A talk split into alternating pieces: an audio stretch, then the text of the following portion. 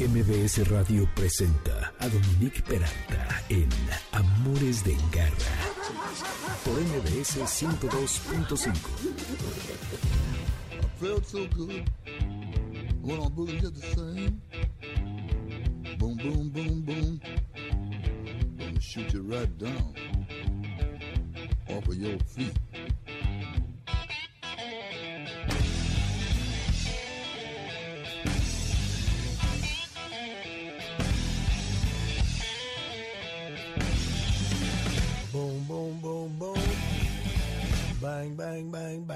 Boom, boom, boom, boom. ¿A poco no les dan ganas de bailar, de cantar, de menos de echar uno que otro brinco con esto que suena de Big Head Todd and the Monsters y que se llama obviamente Boom Boom? Ellos son originarios de Colorado, tienen más de 30 años de carrera, lo cual obviamente nos sorprende porque con esta potencia y esta buena música que hace, pues es lo mínimo que podrían durar. Han de saber que además la canción es original de uno de mis ídolos, por si les interesaba saber, que es John Lee Hooker. Es una canción de los 60, por ahí del 62, y esta versión creo que es del 97. Qué mejor que abrir así un sábado mediodía este programa al que les doy la bienvenida, que es el único que es todo perro y gato, casi siempre, en el que hoy estarán conmigo el médico veterinario Javier Cortés Salas, quien va a hablar de un padecimiento que es bastante común en nuestras mascotas, que se puede prevenir, que puede ser delicado si no se atiende a tiempo y que es la otitis en el oído. Así que no se lo pierdan, es algo muy interesante y sobre todo útil que debemos de saber.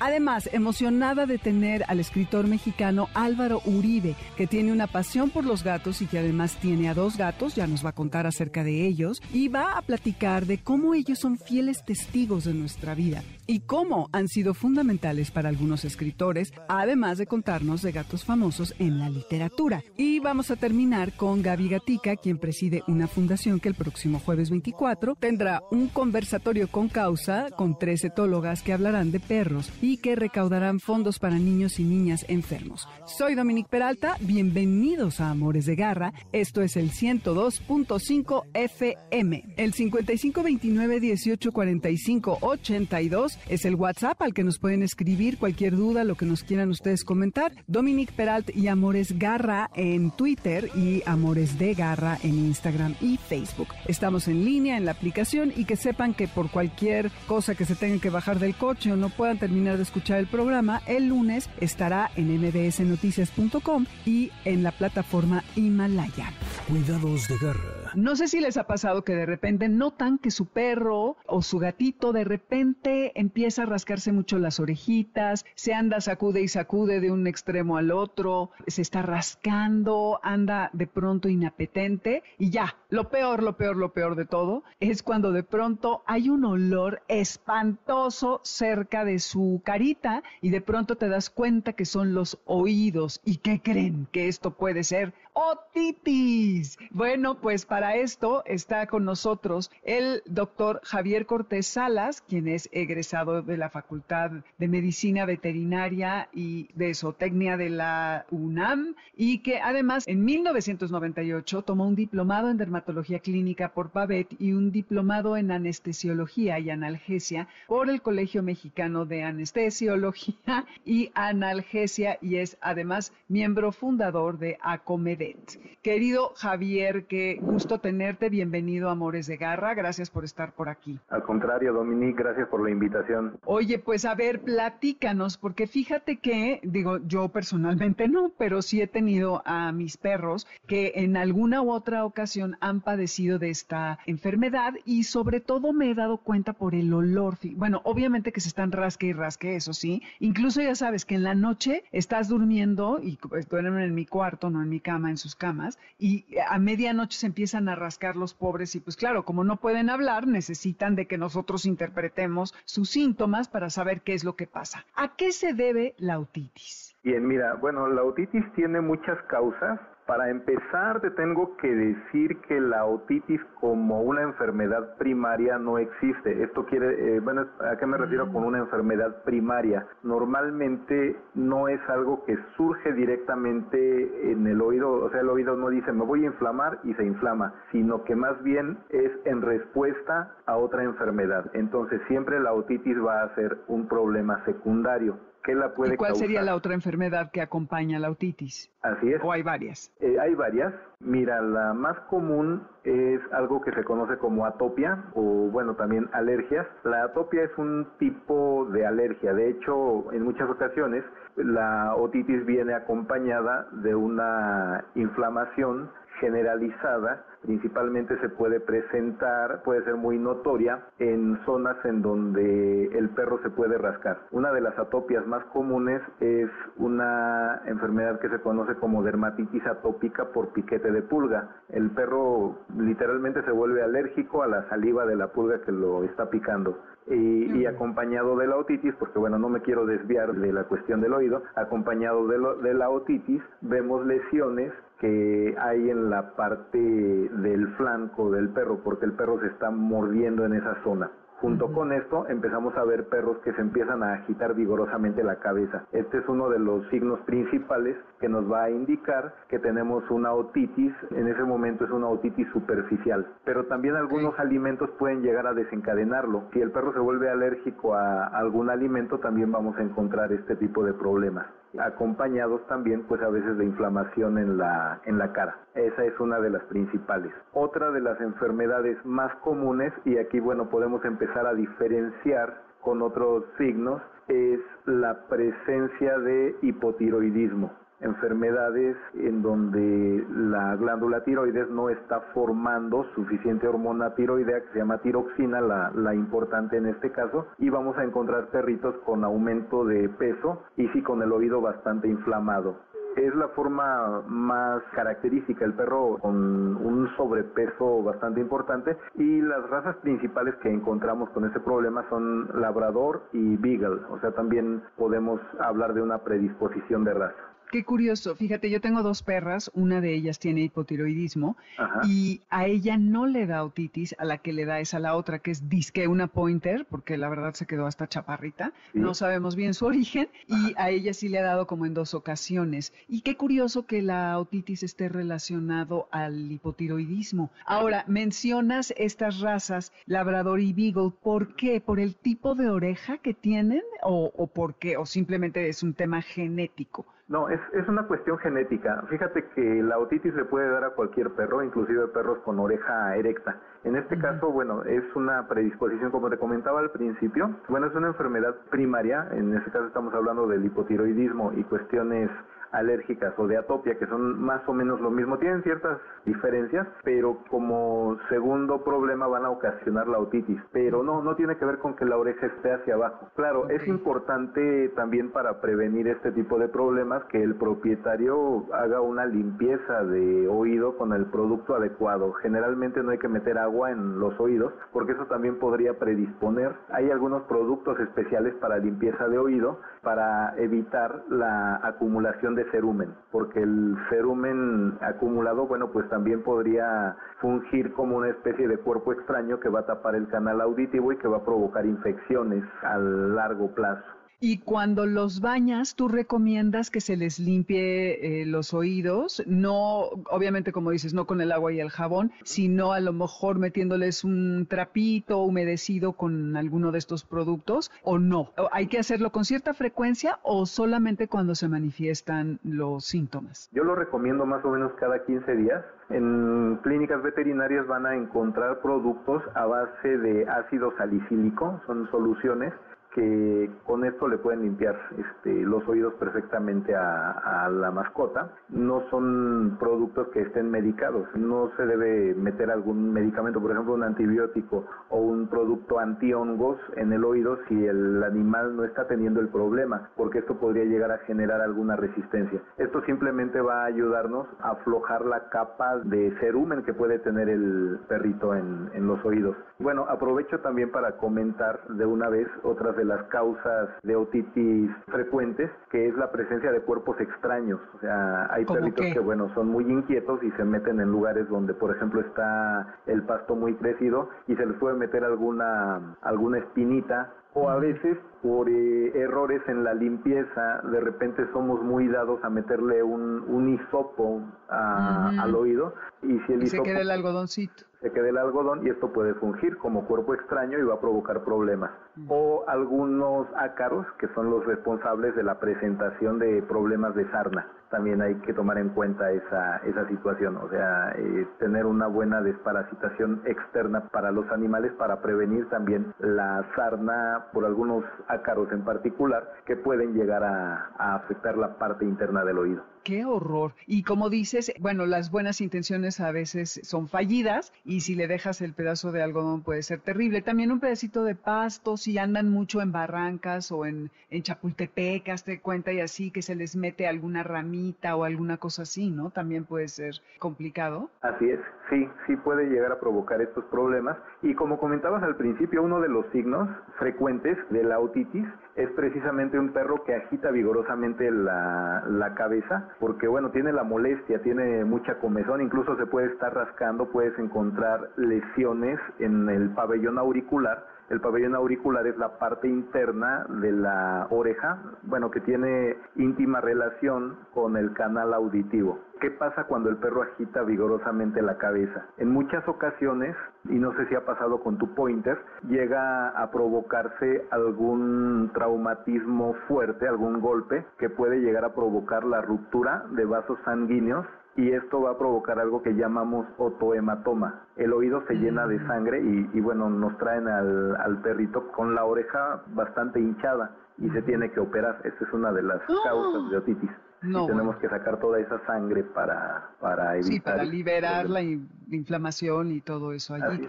Sí, estos traumas, mordeduras o que se estén... Si se rascan en exceso también se pueden lastimar y ellos provocarlo. Así es. ¿No? Exacto.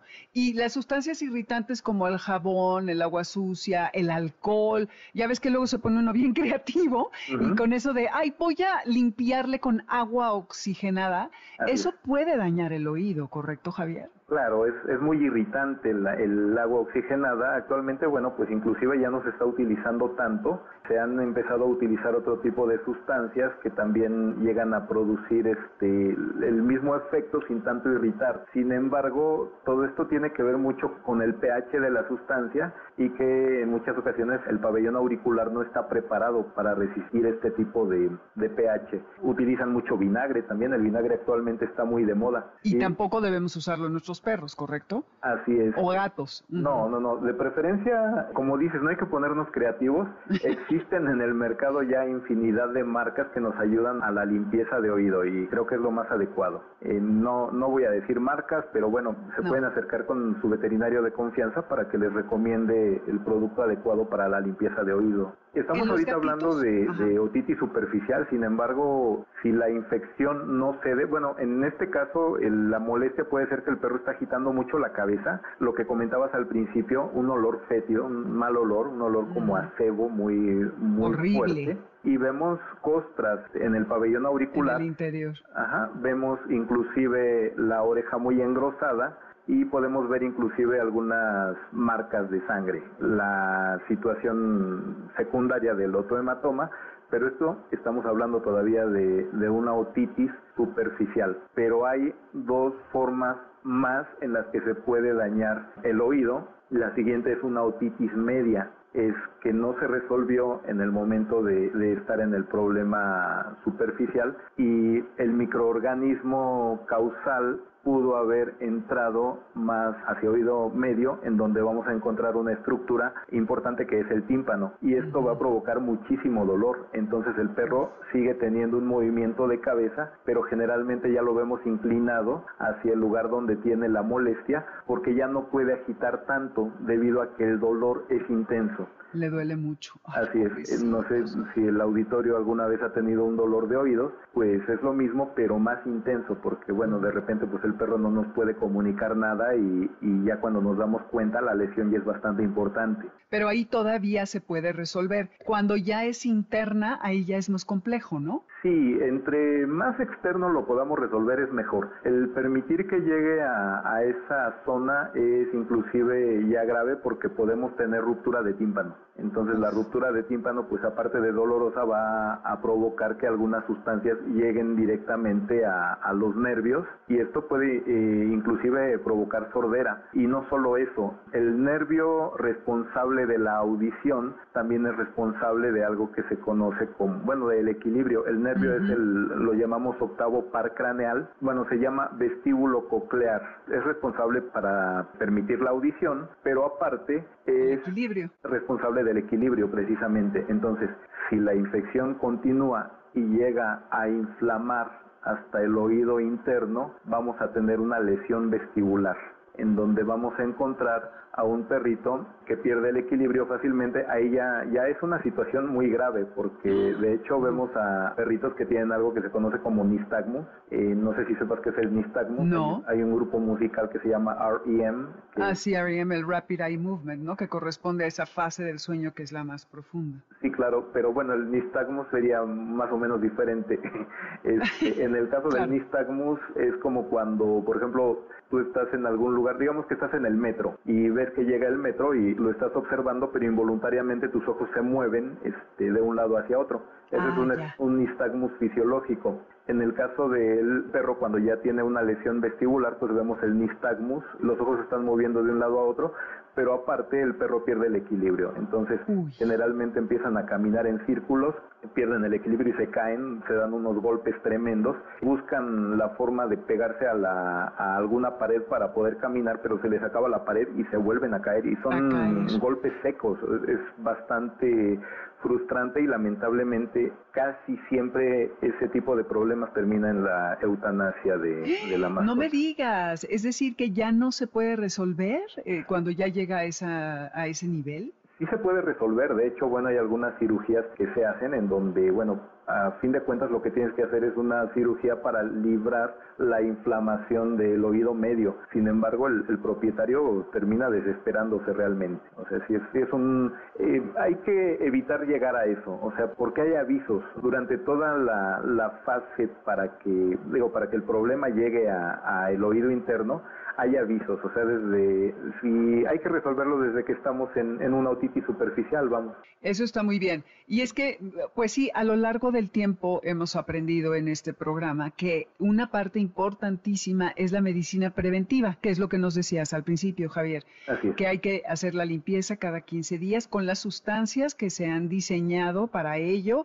que no son medicamentos y que con todo el cuidado que indica esa sustancia podamos ayudar a que se mantengan sobre todo sanos los oídos. Y otra cosa es observar detenidamente a nuestros perros para ver cambios en su comportamiento, si se están rascando, si están agitando la cabeza. Ya si hay un olor fétido es porque ya está avanzado. ¿eh? Digo, todavía se resuelve, porque a mí me ha pasado, lo confieso, bueno, a mis perras, pero sí, es bien, bien importante. Y creo que ahora en el confinamiento ha sido un momento bien interesante en el que las personas han podido dedicarle tiempo a resolver problemas de salud de sus animales porque han estado allí y operaciones que tenían que llevar a cabo por tiempo no podían hacerlo, se han hecho. Entonces, ahorita es un súper buen momento para estar pendientes.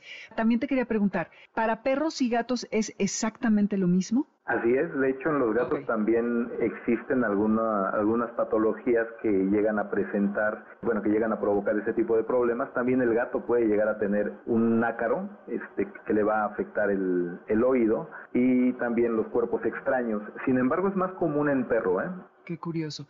Oye, cuando hablábamos de que estuvieras aquí en el programa, me decías que las razas eh, de color o de ausencia de color blancas eran también muy propensas a, lo mejor hasta a la sordera. Sí, así es. Hay un gen ligado al color, pero mira, no tiene que ver con el perro que típicamente es blanco. Más bien tiene que ver con algunas razas cuya capa no es blanca totalmente en, el promedio de, de ellos sin embargo, que de repente puede pasar que un perro nace completamente blanco y esto es por un gen recesivo. Aquí es muy importante tomar en cuenta que la recesividad se da más frecuentemente en razas puras. las características que un perro tiene este, tienen que ver precisamente con un exceso de, de genes recesivos y algunas razas como el pastor alemán, como el gran danés y como el boxer, entre otras, ahorita son de las que me acuerdo, normalmente tienen una falta de pigmento que va a estar asociado también, bueno, esa falta de pigmento es ocasionada por un gen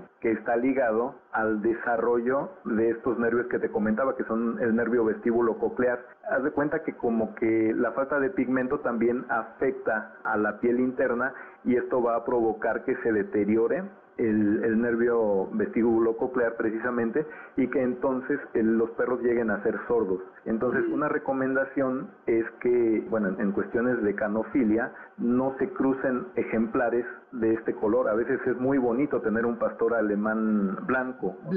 es, rarísimo ver un pastor alemán albino. Sin embargo, si se fomenta la, la, crianza, esto va a provocar que se deteriore este, pues esta característica de, del perro, que es bastante interesante en cuanto al oído, ¿no? El, el, el oído, pues es es sorprendente en, en el caso de, de los perros y, bueno, pues tener un perro sordo pues es bastante... bastante no, es bien difícil, sí, bien difícil. Pues se nos terminó el tiempo, Javier, qué maravilla tenerte, tienes que venir más seguido a contarnos cosas. Javier Cortés Salas, y dinos a dónde te pueden contactar quien te quisiera consultar. Perfecto, bueno, yo eh, me dedico a la clínica privada. Por Facebook, en mi consultorio está como eh, veterinaria Neko Toinu, significa gatos y perros en japonés, así lo pueden encontrar en Facebook. Y mi teléfono es 55 22 31 1768 es el teléfono fijo y el móvil es 55 45 56 3891. Perfecto. Muchísimas gracias, Javier. Espero vengas en otra ocasión a platicarnos más cosas interesantes. Sí, con mucho gusto, Dominique. Gracias por la invitación. A ti, cuídate.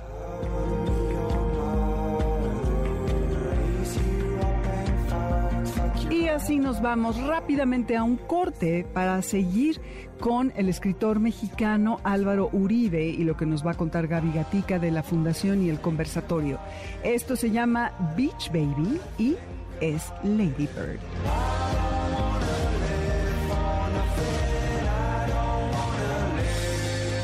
¡Hey, quieto! Quédate con nosotros. En un momento regresamos.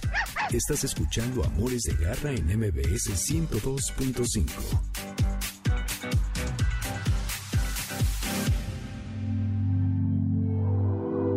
Himalaya. Continuamos en Amores de Garra con Dominique Peralta en MBS 102.5. ¿Sabes dónde está tu gato? Regresamos. MBS 102.5. A square with a horn makes you wish you weren't born. Every time he plays. But with a square in the act, you can set music back. Through the caveman days. I've heard some corny birds who tried to sing. Still, the cat's the only cat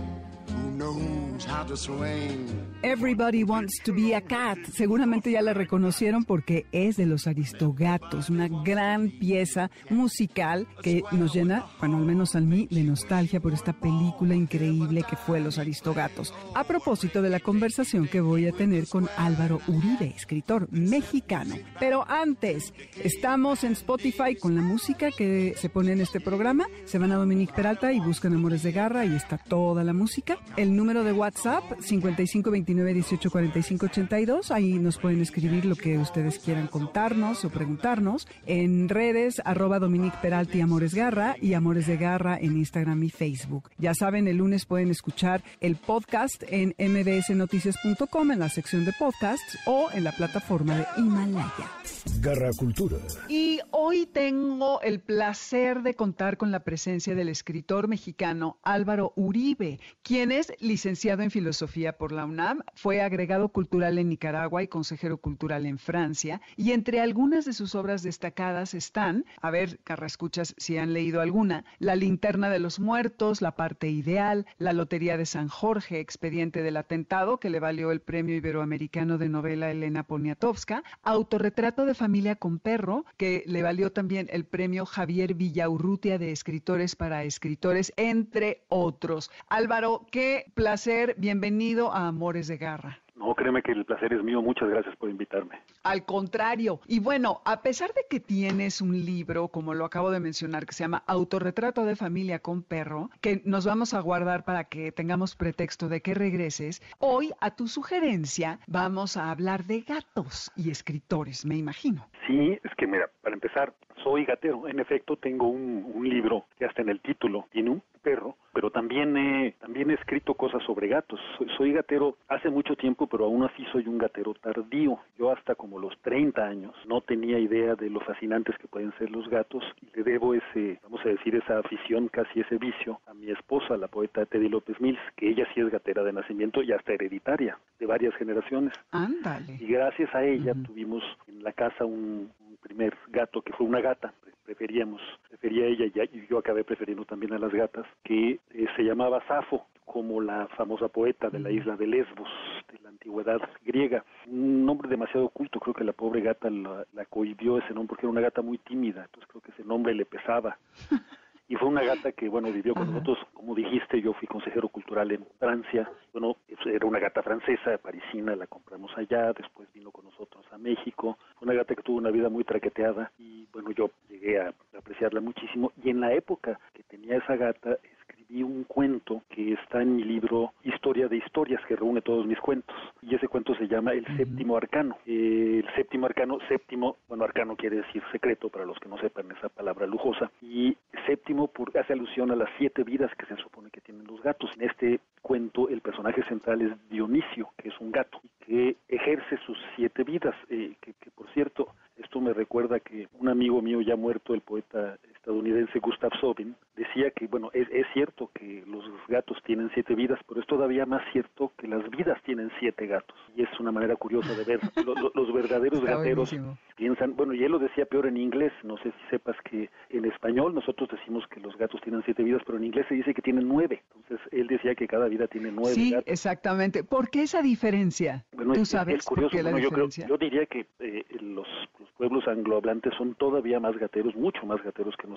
Sí. En la lengua española somos ¿Sabes eh, qué? crueles con los animales. Eh, Los países de lengua española, por alguna razón histórica que sería muy complejo desentrañar, somos muy crueles con los animales, solemos ser crueles. Hemos llegado tarde a ese grado máximo de civilización que consiste en respetar no solo la vida humana, sino respetar la vida animal, querer a los animales como se puede creer a los seres humanos. Eso nos llevan siglos de adelanto los anglohablantes. Yo creo quizá por eso ellos le conceden más vidas al gato todavía de lo que le concedemos nosotros que somos tardíos, tardíos animaleros. Sí, exactamente. Y sabes que en Estados Unidos, perdón que te interrumpa, Sí, no, no, es en México predominan los perros en los hogares mexicanos. Sí. De cada 10 hogares hay 8 que tienen mascotas y creo que 6 son perros. Y en Estados Unidos es al revés. Hay millones y millones de gatos. No sé por qué. Sí, en también, dónde bueno. radique la afición. Los franceses también son gaterísimos, son, este, bueno, ¿qué, qué- qué Ujú. decirte?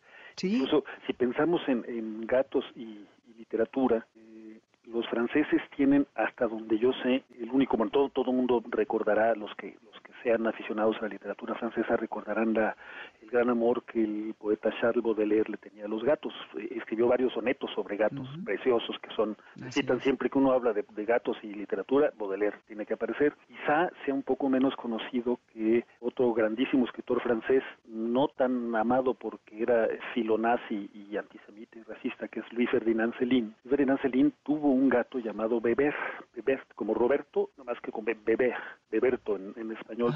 Y bueno, él, propio Celine, sus últimos libros, sus últimos cinco, cinco novelas exactamente, escribió acerca de este gato real que se llamaba Beber, su gato, y entonces lo convirtió en el gato más famoso de la literatura en lengua francesa. Bueno, este es un gato, contaré solo una rápida anécdota, por, precisamente por haber sido filonazi y antisemita, tuvo que huir Celine con muchos de los colaboradores, los nazis, tuvo que huir de, de Francia y él terminó en Dinamarca. Bueno, pensó que no se podía llevar a su gato, de ver que era un gatote grande, atigrado, y lo dejó, lo dejó con un amigo en, en su casa en, en Montmartre, donde él, donde él vivía, y se encaminó a la estación de tren para irse a, a- a tomar el tren primero a Alemania y después de Alemania se iba a ir a, a Dinamarca. Y bueno, inverosímilmente se escapó Beber lo alcanzó la estación de tren, nadie sabe hasta la fecha cómo, No. cómo conoció la estación ¿Cómo? de tren. Bueno, tanto así que Beber se fue con él, que Beber se fue con Celine.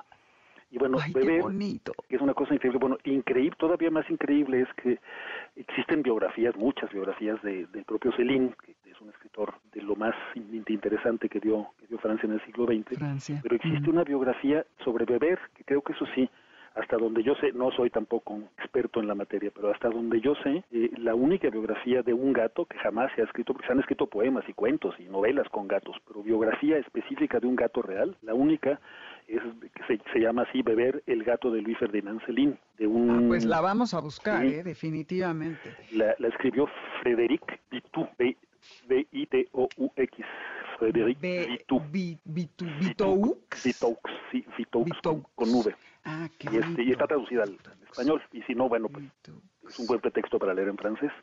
No, buenísimo, claro. Oye, y alguna vez leí que Baudelaire había dicho que los gatos eran seráficos, tan sutiles y armónicos como los ángeles, y que en una carta que le había escrito a un amigo se quejaba de que Jean, su amante, había traído perros a la casa ahuyentando a su gato, lo cual le parecía imposible ya de vivir Ah, con no, esta bueno, eso es una gran ofensa. Imagínate. Ahora, eh, has de haber sido un gato excepcional, excepcionalmente tímido y quizá miedoso, o un perro excepcionalmente agresivo, porque en, en mi experiencia de gatos que se juntan con perros, y contra lo que se suele creer, el que domina es el gato. Totalmente. Los gatos son, por, por más que sean chiquitos, son bravísimos con los perros y acaban, eh, bueno, el gato domina a los seres humanos también, no solo a los perros. Exacto. El, ga- el gato nos domina. Yo tengo, yo tengo a la, la entrada de mi departamento un, un mosaico donde dice en esta casa se hace lo que manda el gato y, y en efecto eso es eso es lo que hacemos. Este, Claro. Mira, eh, Te lo creo. ahora que dijiste que es seráfico, recuerdo eh, el gran Borges tenía un gato que se llamaba Beppo, Jorge Luis Borges y un gato de esos que duraron muchos años, cerca de 20 años, y se cuenta en, un- en un libro maravilloso que es el diario de Bioy Casares, que se llama Borges, nada más, el diario de Bioy Casar- Bioy Casares, en que narra sus encuentros prácticamente diarios con Borges. Bueno, cuenta que cuando murió Beppo, dijo, ay, como ser humano, ay, antes de morirse, antes de ¿El expirar". gato? El gato era, estaba ¿Beppo? tan humanizado que dijo, ay, no dijo miau, dijo ay. Miau dijo, ay. Ay. Wow. Bueno, y Borges escribió, escribió mucho sobre gatos, pero hay un soneto que se llama A un gato que termina con estos dos versos maravillosos. Mira, dice, en otro tiempo estás, eres el dueño de un ámbito cerrado como el sueño. Precioso, ¿no? Qué bonito. muy de Borges, un ámbito cerrado como el sueño. Ahí es donde Como el vive, sueño. ahí es donde vive el gato. Y bueno, desde luego los hay más prosaicos. Recuerdo otro gato, eh, otro gato literario, de un escritor hoy olvidado, pero que fue muy muy famoso en, a principios, a finales del siglo XIX y principios del XX, que se llamaba, su, su nombre de pluma era Saki, y él era, es un escritor inglés que se llamaba Monroe, H-H-M-U-N-R-O, H-H Munro, Saki, aquí como el saque, la bebida, nomás que con I en vez de con E. Ajá. Él era un cuentista satírico maravilloso, hoy olvidado, y bueno, yo lo recuerdo porque tiene un cuento, que es un cuento muy antologado, que se llama Tobermory. Tobermory es el nombre de un gato. Ajá. Y resulta que es la historia, este, este gato habla, y, y este gato eh, vive en una casa de campo donde se reúnen, los dueños invitan a sus amigos, y de- después de una fiesta de estas, el gato ah, se le ha pasado, al- al gato lo dejan entrar a todos lados, lo dejan entrar incluso al baño. Es, no, no es frecuente que los gatos, y esto los, lo sé por, por mis propios gatos, uno puede hacer sus necesidades enfrente de los gatos y no pasa nada. Y Claro. uno puede hacer también el amor enfrente del gato y pues tampoco pasa nada. Los gatos asisten a prácticamente toda la vida de uno, tienen ese acceso a la intimidad. Bueno, y este gato es así, y pero como él habla, empieza a contarles a unos lo que los otros hacen y lo que los otros dicen. Y entonces, bueno, este gato se convierte en un peligro y lo matan. ¡Órale! Entonces, este, este, yo creo que por eso los gatos, que muy probablemente sí sepan hablar, eh, conocen la debilidad que tenemos los seres humanos por la indiscreción y eh, prefieren no hablar, solo hablan cuando están entre ellos. Eh, Sí, y- exacto. Más les vale. Oye, este autor es el que escribe algo de Lady Anne. Sí. Em, sí, ¿verdad? Sí, sí, Ay, no me acuerdo cómo se llama. Sí, sí, sí, que ella, bueno, no voy a decir porque es un spoiler, pero que está muy, bueno, en fin. Eh, sí, Este- muy este es, padre. bueno, muy recomendable. Y eh, yo, yo mismo tuve una experiencia curiosa con escribiendo sobre gatos, porque bueno, ya les conté de ese cuento que el séptimo arcano, pero no es lo único que he escrito sobre gatos. Eh, por ahí de 2016, hace 2016, hace unos cuatro años, estaba escribiendo yo una columna en el periódico, el periódico en Laberinto, que es el suplemento semanal de Milenio, y la estaba escribiendo desde el principio para hacer un libro. No, no eran pues artículos así como caprichosos o circunstanciales, sino que yo desde el principio me propuse hacer un libro con personajes especiales que se llama, el libro se llamaría, se llama, se publicó ya después, Caracteres, porque eso, eso hace, son como retratos de personajes, pues vamos a decir, arquetípicos, o digamos, o meramente típicos, si lo quiero ver así, personajes, personajes de el esquivo, el escritor profesional, el risueño, los vampiros, el europeo, la mamá, el supersticioso, el declamador, son hasta, parece como eh, la lotería, ¿verdad? Bueno, sí, exacto. Yo, estaba escribiendo, mi, propósito era hacer 50 de estos personajes y juntarlos en un libro como efectivamente lo hice. Y eh, llegamos a agosto de 2016 en que murió la, mi segunda gata. Después de esa gata Safo, que tuvimos otra gata que se llama Ocarina, se llamó Ocarina, Ocarina como el silbato. Y esto porque hablaba, tenía muchísimas, tenía, yo por lo menos le, recuerdo ocho o diez voces distintas, era una gata muy parlanchina. Eh, y te exigía en diferentes tonos muchas cosas, muchas me cosas, Muchas cosas, casi cantaba y bueno, era, era realmente habilidosa con sus, con sus cuerdas vocales. ¿Y tú le enseñaste o, era una habilidad que ella tenía? Ella era una habilidad que tenía pero casi inverosímil, porque realmente hablaba, hablaba, prácticamente hablaba. Mm. Y esta gata vivió 20 años, que es casi un récord olímpico. Wow, muchísimo, tiempo, supongo que de tanto que la queríamos o de tanto que nos quería. O estaba, y bueno, pero llegó el momento en que, tuvo que morir, y porque ya estaba completamente destrozada. Y en ese mismo momento, este, recuerdo perfectamente que fue un miércoles, el primer miércoles de agosto, y bueno, fue terrible porque la tuvimos que sacrificar, eh, como, como suele ser con los animales. Bueno, pues fue terrible, terrible. Y, yo lo que hice fue subí, en ese momento estaba escribiendo mis caracteres, eh, subí a mi, a mi, le llamo mi estudio, es un cuarto con un escritorio, pues. Donde, bueno, pero es tu estudio, ahí es tu estudio, sí, llamémosle así llamémosla así, subí a mi estudio y me encerré y me puse a escribir un carácter eh, que era Ocarina. Eh, es la primera, porque los demás eran son caracteres inventados, eh, los caracteres de, de, mi libro. En cambio, este carácter fue, digamos, un texto dedicado a Ocarina y es la primera y casi la única vez que me ha ocurrido que he escrito algo directamente movido, conmovido por la emoción. En general, me tengo que esperar o me suelo esperar meses, años para que enfríe por completo la emoción y solo entonces puedo escribir de algo que me emocionó particularmente. En cambio, esta vez fue la única vez y lo publiqué la semana siguiente, como lo publicaba cada 15 días, y fue el texto que más éxito tuvo de todos. O sea, yo que pensaba que estaba, era un homenaje, que para mí fue como un capricho personal, decir, bueno, voy a interrumpir un poco la serie de personajes humanos y voy a introducir a, a la gata. Y bueno, fue la vez que más correos recibí y bueno, fue casi, casi estuve a punto de dejar ya de escribir los demás de, de la tristeza que me daba que la, gata conmovió mucho más a la gente que los seres humanos pues. Bueno pero es que obviamente era un relato absolutamente personal que venía de la emoción total en el momento más terrible para ustedes de haber perdido a Ocarina. Y eso resuena en las personas y empatizas y entonces eh, todos hemos pasado bueno casi todos hemos pasado por ahí y entonces bueno pues lo, lo sientes muy cercano no sí bueno, bueno, con decirte que yo, yo soy, eh, como muchos varones, tengo una cierta incapacidad para demostrar las emociones, con mis emociones, sí, es, es, es poco, digamos, soy muy, muy, es muy difícil que yo llore, porque, y, no es porque no quiera, pues hay muchas circunstancias en mi vida que serían para llorar, pero simplemente no se me da. Y bueno, eh, por ejemplo, mi madre murió en, en 2008 y no lloré. Estuve tristísimo, pero no lloré. No me digas, ni siquiera después. En cambio, murió, murió mi gata y sí lloré. Entonces, bueno, sí, eso, eso te da una idea de cuánto se puede uno o cuánto me puedo yo en todo caso encariñar con un, con un animal. Con un animal, exacto.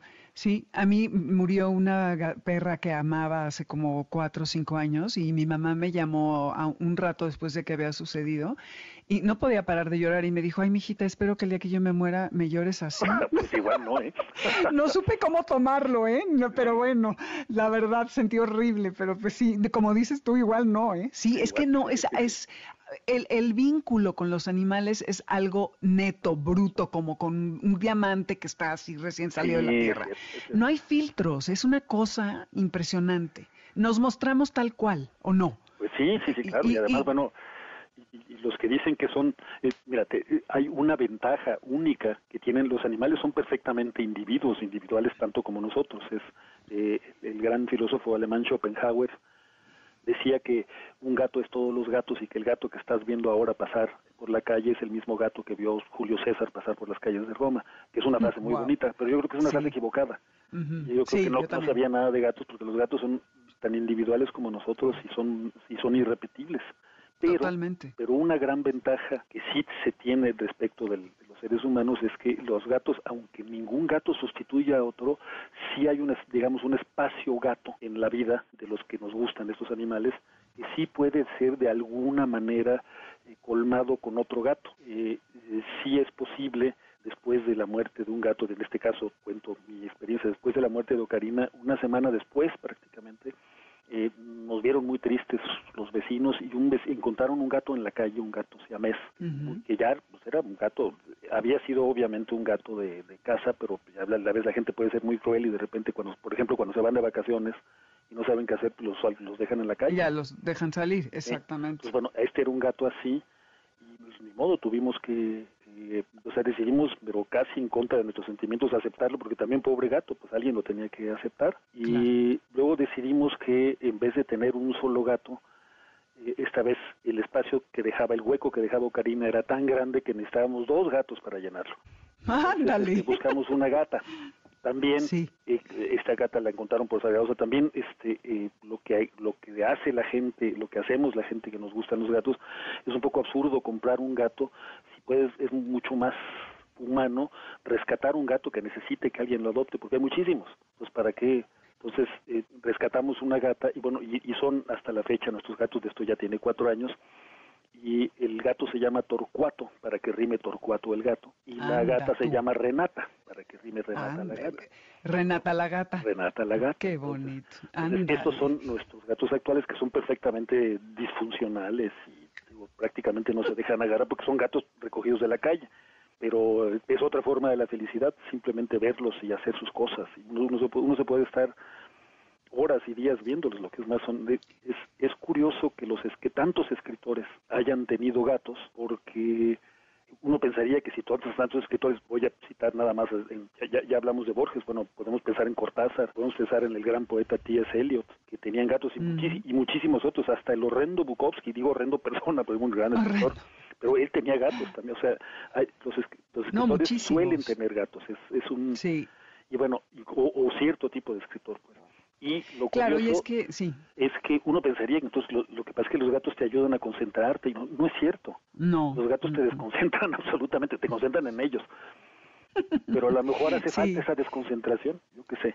Sí, yo creo que eso te ayuda a equilibrar a lo mejor el proceso creativo, te distraen un poco, luego te permiten enfocarte, ¿no? Y además Entonces, te infantilizan, digo, hay que ver, Cortázar pasaba, eh, hay descripciones de él mismo y descripciones de sus amigos, Cortázar se tiraba al piso correteando a, sus, su gato y, y bueno, T.S. Eliot ni se diga, este señor tan serio, T.S. Eliot, lo, lo, imagina uno a T.S. Eliot siempre así como casi casi se comió un palo porque estaba tan, tan estirado siempre. Tan tieso. Tan tieso. Y él siempre estaba, verás, revolcándose en, el piso para jugar con sus gatos.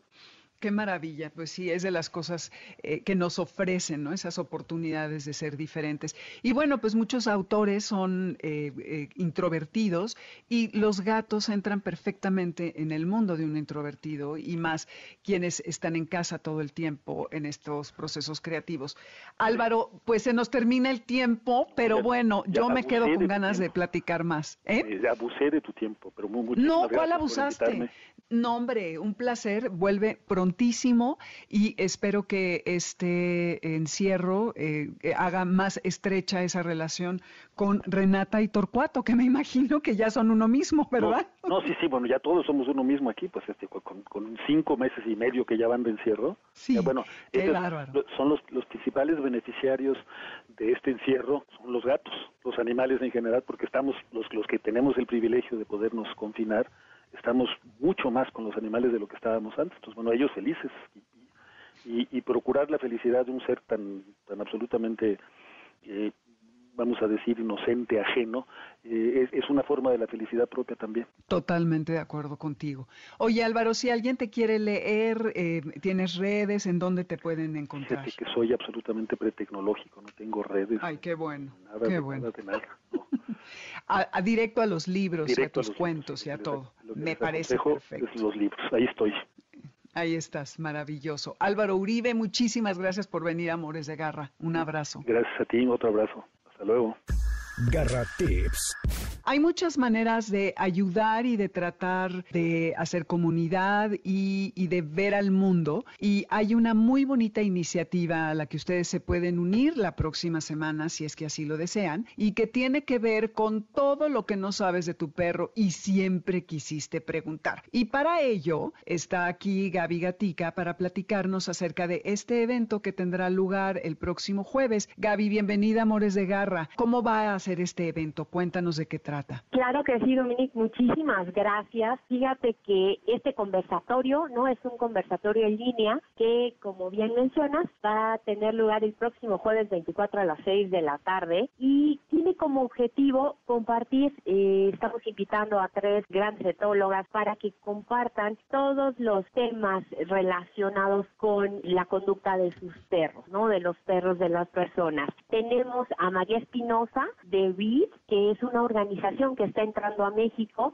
que promueve la lectura asistida por perros. Como la lectura asistida a través de los perros, suena muy interesante. Fíjate que eh, llega el binomio, ¿no? Ahora sí que llega el entrenador con el perrito y trabajan con los niños y niñas y adolescentes que quieren fortalecer sus habilidades lectoras. Son sesiones de 20 minutitos donde el niño le lee al perro. Y hemos, la verdad es que eh, lo mm. tenemos implementado y hemos visto magia alrededor del programa, Dominique. He visto niños que se paran de su silla de ruedas con la, con la emoción, motivados por ir a ver al perrito y trabajar con el perro. La verdad es que es un, programa maravilloso que nos ha funcionado muy bien y bueno, pues de ahí se desprende esta iniciativa que tiene como objetivo invitar a las personas a sumarse para que podamos continuar teniendo vida en el trabajo que realizamos con niñas, niñas y adolescentes todos los días.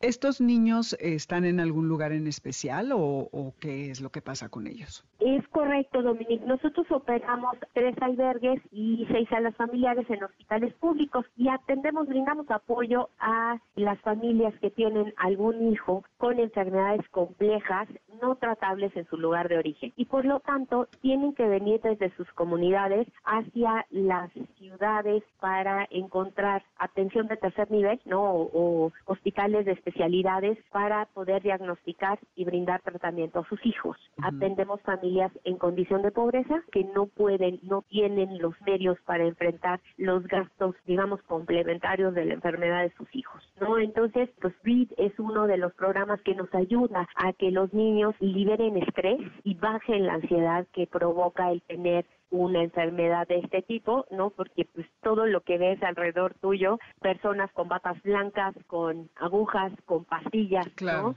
Y bueno, pues sí. por lo menos aquí ven al binomio, ¿no? Ven a un perrito llegar con ellos y les hace la, el, el rato muy placentero. Y este conversatorio tiene lugar el próximo jueves y la gente que quiere participar y dar su donativo, ¿qué tiene que hacer? Lo único que tienen que hacer es ir a nuestra página web que es www.casarronald.org.mx y ahí encontrará en la sección Involúcrate nuestro evento. Con tan solo 100 pesos pueden apoyar y apadrinar a un niño para que continúe sus sesiones contigo. Y además, pues bueno, aprender sobre cómo mejorar la comunicación con tu mascota, consejos para disminuir su estrés en esta época de confinamiento y de pandemia, cómo identificar esas señales de estrés en nuestros perros, todo el tema, ¿no? Tenemos también a Ceci Pérez con estos consejos, con estos tips para mejorar esta comunicación. También tenemos a Gaby Portilla con cómo impacta tu estado emocional en tu perro. Y, bueno, pues ahora sí que preguntas y respuestas, las que gustes, todas esas dudas que tienes sobre cómo mejorar la relación con tu perro, pues ahí las podrás responder. Resolver, sí, exactamente. está maravilloso el evento. De hecho, Gabriela Portilla ya ha estado aquí en el programa y tiene un punto de vista muy diferente acerca de nuestra relación con los animales y está muy bien. Y sabemos que para los niños es fundamental el aprender a relacionarse y una manera de hacerlo es con un animal y eso los hace como que les facilita mejor el vincularse con las personas, ¿no? Porque la forma en que ellos establecen esta relación con el animal es algo muy libre, muy transparente, muy bonito y entonces los invita, ¿no? Como a quererse seguir involucrando con diferentes personas. Pues qué buen cartel. Entonces estas tres personas van a estar hablando acerca de todo lo que... Una parte es la de la lectura, la otra es cómo impacta sobre tu estado de ánimo, sobre el animal y Ceci Telles va a hablar acerca más, me imagino, de la relación y demás. Es correcto, más hacia las señales de estrés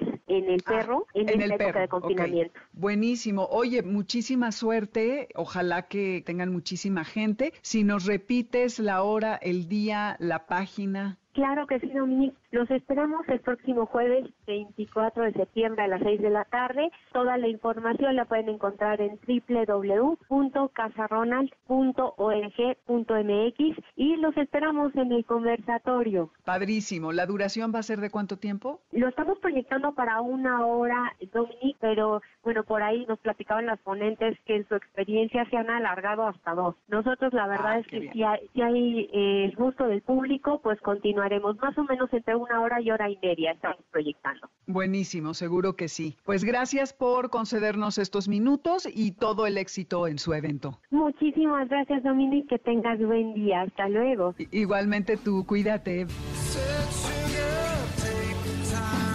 Así concluye un capítulo más de Amores de Garra. Soy Dominique Peralta. Acuérdense que en Spotify tenemos la lista con la música. Van a Dominique Peralta, buscan la de Amores de Garra y allí van a encontrar todas las piezas, canciones que hemos puesto a lo largo de este año. Ya casi dos años que llevamos con el programa. Chris Cornell está despidiéndonos con esto que se llama Patience, un cover a eh, una canción que van a reconocer quizá de Guns N' Roses. Y esto es lo que mis queridos escuchas les deseo para el resto de la semana del mes y del año 2020. Paciencia, la tenemos que cultivar. En nombre del equipo de Amores de Garra, los saludamos Alberto Aldama, Álvaro Pérez, Marcos, Karen Pérez, Moisés Salcedo, Adriana Cristina Pineda y Ernesto Montoya en los controles. Que no salgan sin placa sus perros, por favor, evitemos tragedias. Nos escuchamos el próximo sábado de 2 a 3 de la tarde y sigue el libro de tu vida con José Luis Guzmán Miyagi. Adiós. MBS Radio presentó Amores de Garra con Dominique Peralta. Te esperamos el siguiente sábado a las 2 de la tarde por MBS 102.5.